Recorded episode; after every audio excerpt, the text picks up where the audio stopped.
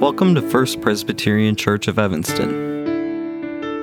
Today's sermon was given by guest preacher Reverend Susan Peterson. If you'd like to learn more about First Presbyterian Church of Evanston, visit firstpresevanston.org.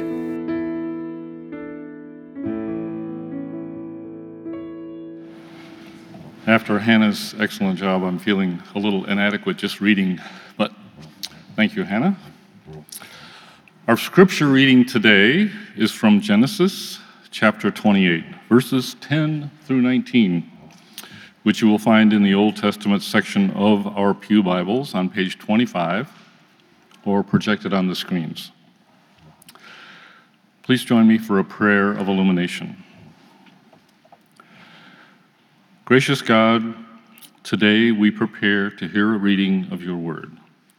Please help us listen, help us focus, help us understand. Gracious God, give us humble, teachable, and obedient hearts that we may receive what you have, what you will reveal to each one of us. Through Jesus Christ our Lord. Amen. Genesis 28, starting at verse 10.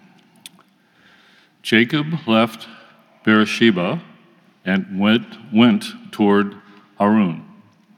He came to a certain place and stayed there for the night, because the sun had set. Taking one of the stones of the place, he put it under his head and lay down in that place. And he dreamed there was a ladder set up on the earth, the top of it reaching to heaven and the angels of God were ascending and descending on it. And the Lord stood beside him and said, I am the Lord, the God of Abraham, your father, and the God of Isaac. The land on which you lie, I will give to you and to your offspring. And your offspring shall be like the dust of the earth and you shall spread abroad to the west, and to the east, and to the north, and to the south. And all the families of the earth shall be blessed in you and in your offspring. Know that I am with you and will keep you wherever you go, and will bring you back to this land. For I will not leave you until I have done what I have promised you. Then Jacob woke from his sleep and said, Surely, surely the Lord is in this place, and I did not know it. And he was afraid and said, How awesome is this place! This is none other than the house of God, and this is the gate of heaven. So Jacob rose early in the morning, and he took the stone that he had put under his head and set it up for a pillar and poured oil on top of it. He called that place Bethel. This is the word of the Lord. I'm going to venture a guess that most of us here have awakened from a dream at some point in our lives and said, Wow, that was weird. Frequently for me, I wake up in the middle of the night and I'll recognize a strangeness in the dream I've just had, and I'll think to myself, I can't wait to tell Jim about that. And then, fairly often, by the time I actually am awake for the day, I've forgotten what the dream was that was so strange and stood out to me. Fortunately for all of us, Jacob didn't have any trouble recalling his dream that we just heard. It must have been a family story passed down orally through the generations before it was written into the stories of the patriarchal history. It's not hard to imagine that scene. An elderly man surrounded by his children, all of them gathered by the fire after the day's farming work is complete and the evening meal has been eaten. Perhaps he asks the children what story they would like to hear. These children, who were quite numerous by now, and one young boy from perhaps the tribe of Reuben says, I want to hear the story of how Father Jacob met Yahweh in a dream. The old man smiles and tells the child, Oh, that's one of my favorite stories, too. And he begins. I was leaving my homeland, making a journey to the land of my uncle Laban to find a wife among his people. The circumstances of my departure aren't really something I'm proud of, but they contributed to the necessity of making this journey all by myself. After a long day of hurrying along, because you see, I was frightened that my brother Esau might be chasing after me in his anger, I came to a place where I could rest for the night. Alone and exhausted, I fell asleep as soon as I laid my head down. And that's where the dream began. I saw a stairway that stretched from the earth to the heavens, unlike anything I had ever seen. And on it were angels, messengers from Yahweh, going up and down, up and down. And suddenly, I could sense the presence of Yahweh Himself right there with me. I heard His voice. And he told me that I too inherited the promise he had given my grandfather Abraham and my father Isaac. And you, my children, are all a part of that promise. The promise that all the peoples of the earth will be blessed in us and through us. And that we would have land upon which we would settle so that we could prosper and be a part of Yahweh's plan. At this point, one of the children listening to the elder could no longer contain himself, and he burst forth with, Grandfather, what did Yahweh look like? Oh, my child, the old man responded, We cannot look upon the divine presence with the eyes of our head only with the eyes of our heart. You see, Yahweh is much too holy for us mortals to gaze upon, but I tell you, his presence is so very near to all of us. That was the first time I ever really felt it. Oh, I had heard stories of the promise given to my ancestors, but up to that point, they were simply stories. I had heard about Yahweh, but I had not come to really know him. That night, he became real to me. And he told me his promise to our people continued with me, even me, a rascal who had not lived up to his potential up to that point. You see, before that night, I was filled with jealousy and envy of things that rightly belonged to my brother.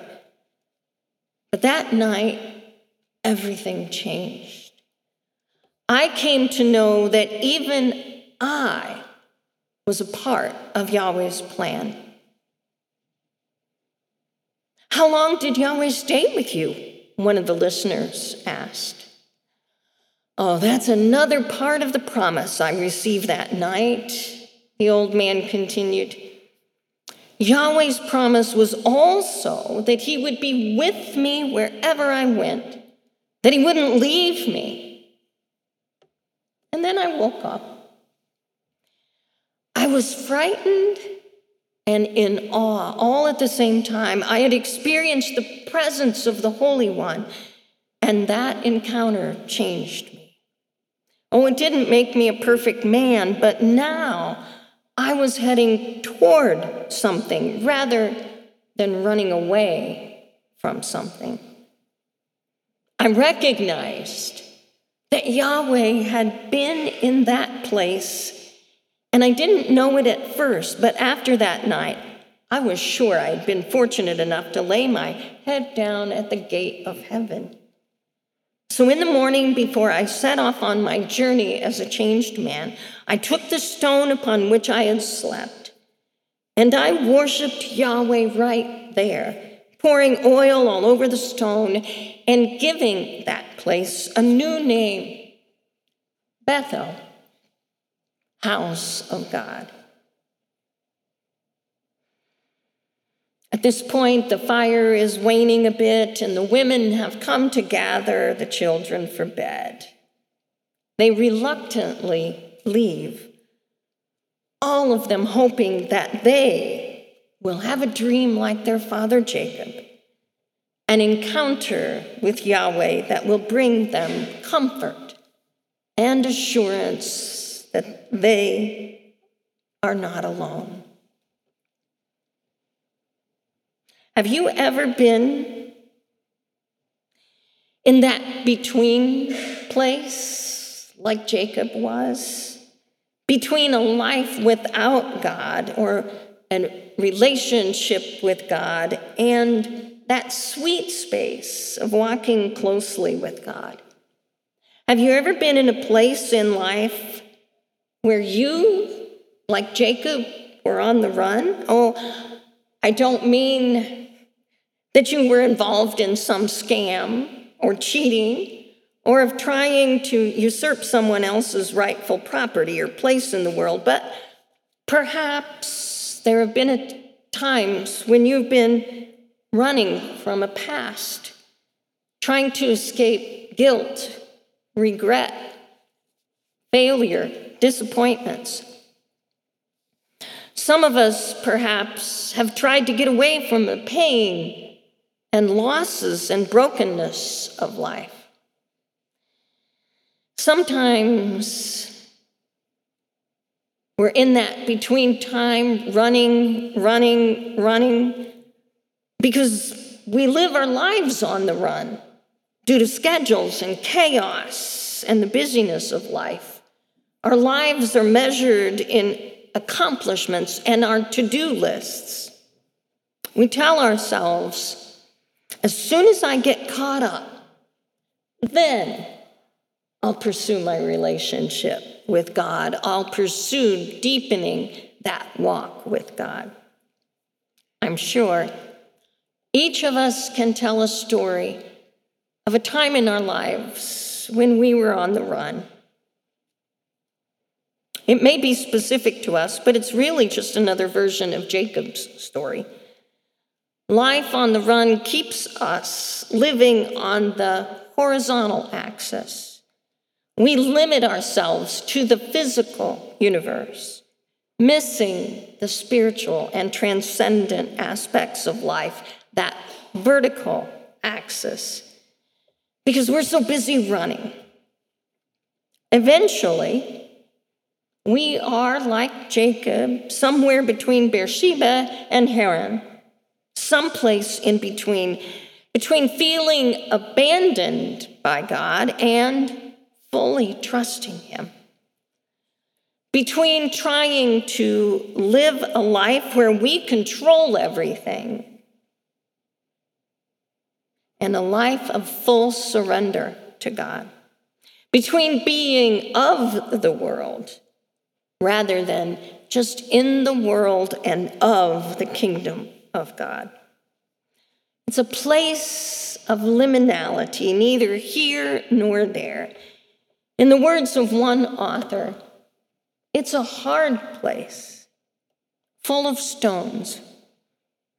Yet it is a place of grace, a place where God can appear and speak, We see with new eyes and we hear with new ears. The vertical axis of God's life, Jacob's ladder, intersects the horizontal axis of our life and running. That point of intersection is an awesome place the house of God and the gate of heaven. Perhaps you're in that place between there and here, that liminal space, even now. So I think the question becomes so, what do we do with it? How do we move toward that sweet space? Jacob's experience can teach us a few things, I think. Jacob had knowledge of the God of his ancestors. So he had some knowledge upon which to fall back, knowing the goodness of that God and what Yahweh had done in the lives of his ancestors at some point. So we too can fall back on what we know Reflect on how God has shown up in the past and trust that God is going to do that again.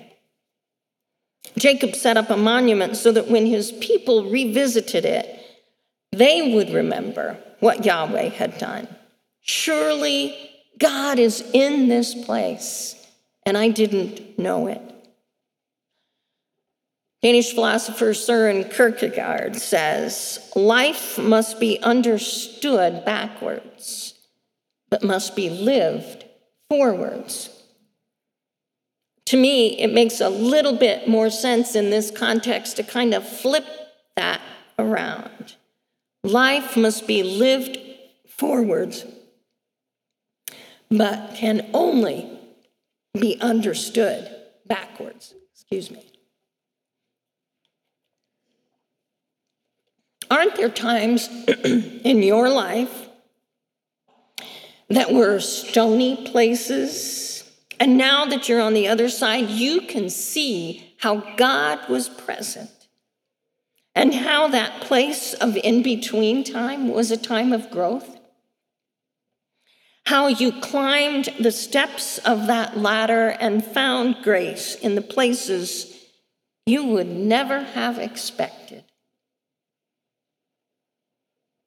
Little over 10 years ago,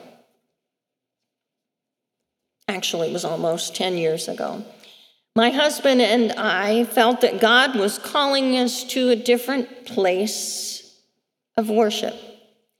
It was a really, really difficult time for us, a difficult decision. Partially because the church where we were was the place my husband had grown up, it was the place we had met and had married. But we sensed that God was leading us to a different place. And so we found a new place of worship. That spring, during Lent, the worship leader there challenged us all to a 40 day challenge of listening to contemporary Christian music. I'd never really listened to contemporary Christian music before, but for that 40 days, we pledged that we would have our car radios turned to K Love. And we didn't turn them off after that 40 days. The music did have an appeal to me. Just a few weeks later, I received a diagnosis of tonsil cancer. And when I was waiting in a room all by myself, I had this song running through my head.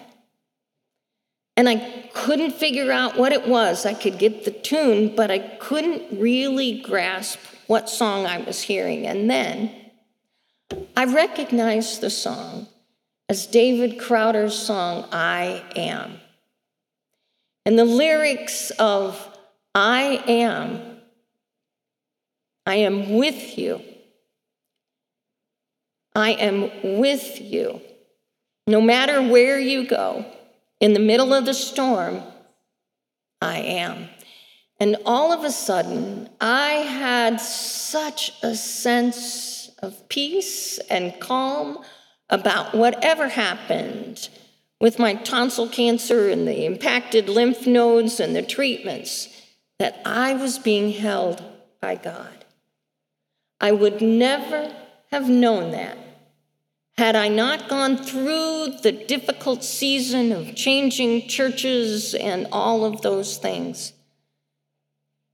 I am sure that you each have a story like that. Not the same details, but a story where you were going through a difficult time and you made it through by God's grace. And later, you could recognize God's presence in those difficult circumstances. Friends, God is with you. When those things happen to you, write it down so that when you are going through something again, you have a record of it. Just like Jacob had found that stone and he placed a monument there, write it down. Those places, those monuments of God's presence with you, so that you can remember in those difficult times, surely God is in this place. Sometimes all we have to rely on is our belief that God is good. We have to say, I choose to believe that even when I don't necessarily feel like it. One of our pastors encouraged us to verbalize that commitment that I am going to choose to believe that God is here even though I can't see it right now. Michael W. Smith's song, Waymaker, reminds us of that. Even when I don't see it, you're working. Even when I don't feel it, you're working. You never stop. You never stop working. You are waymaker, miracle worker, promise keeper, light in the darkness.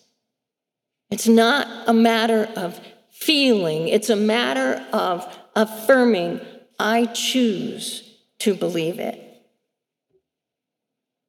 Lastly, when we're in that space, and going through a difficult time, what do we do? We worship through it. Jacob got up that next morning and he worshiped. He made an altar to Yahweh. And he acknowledged that even in those difficult circumstances, Yahweh was worthy of worship. God will meet us there. God will give us the grace to move another rung up on that ladder, to draw closer to Him in all of our circumstances.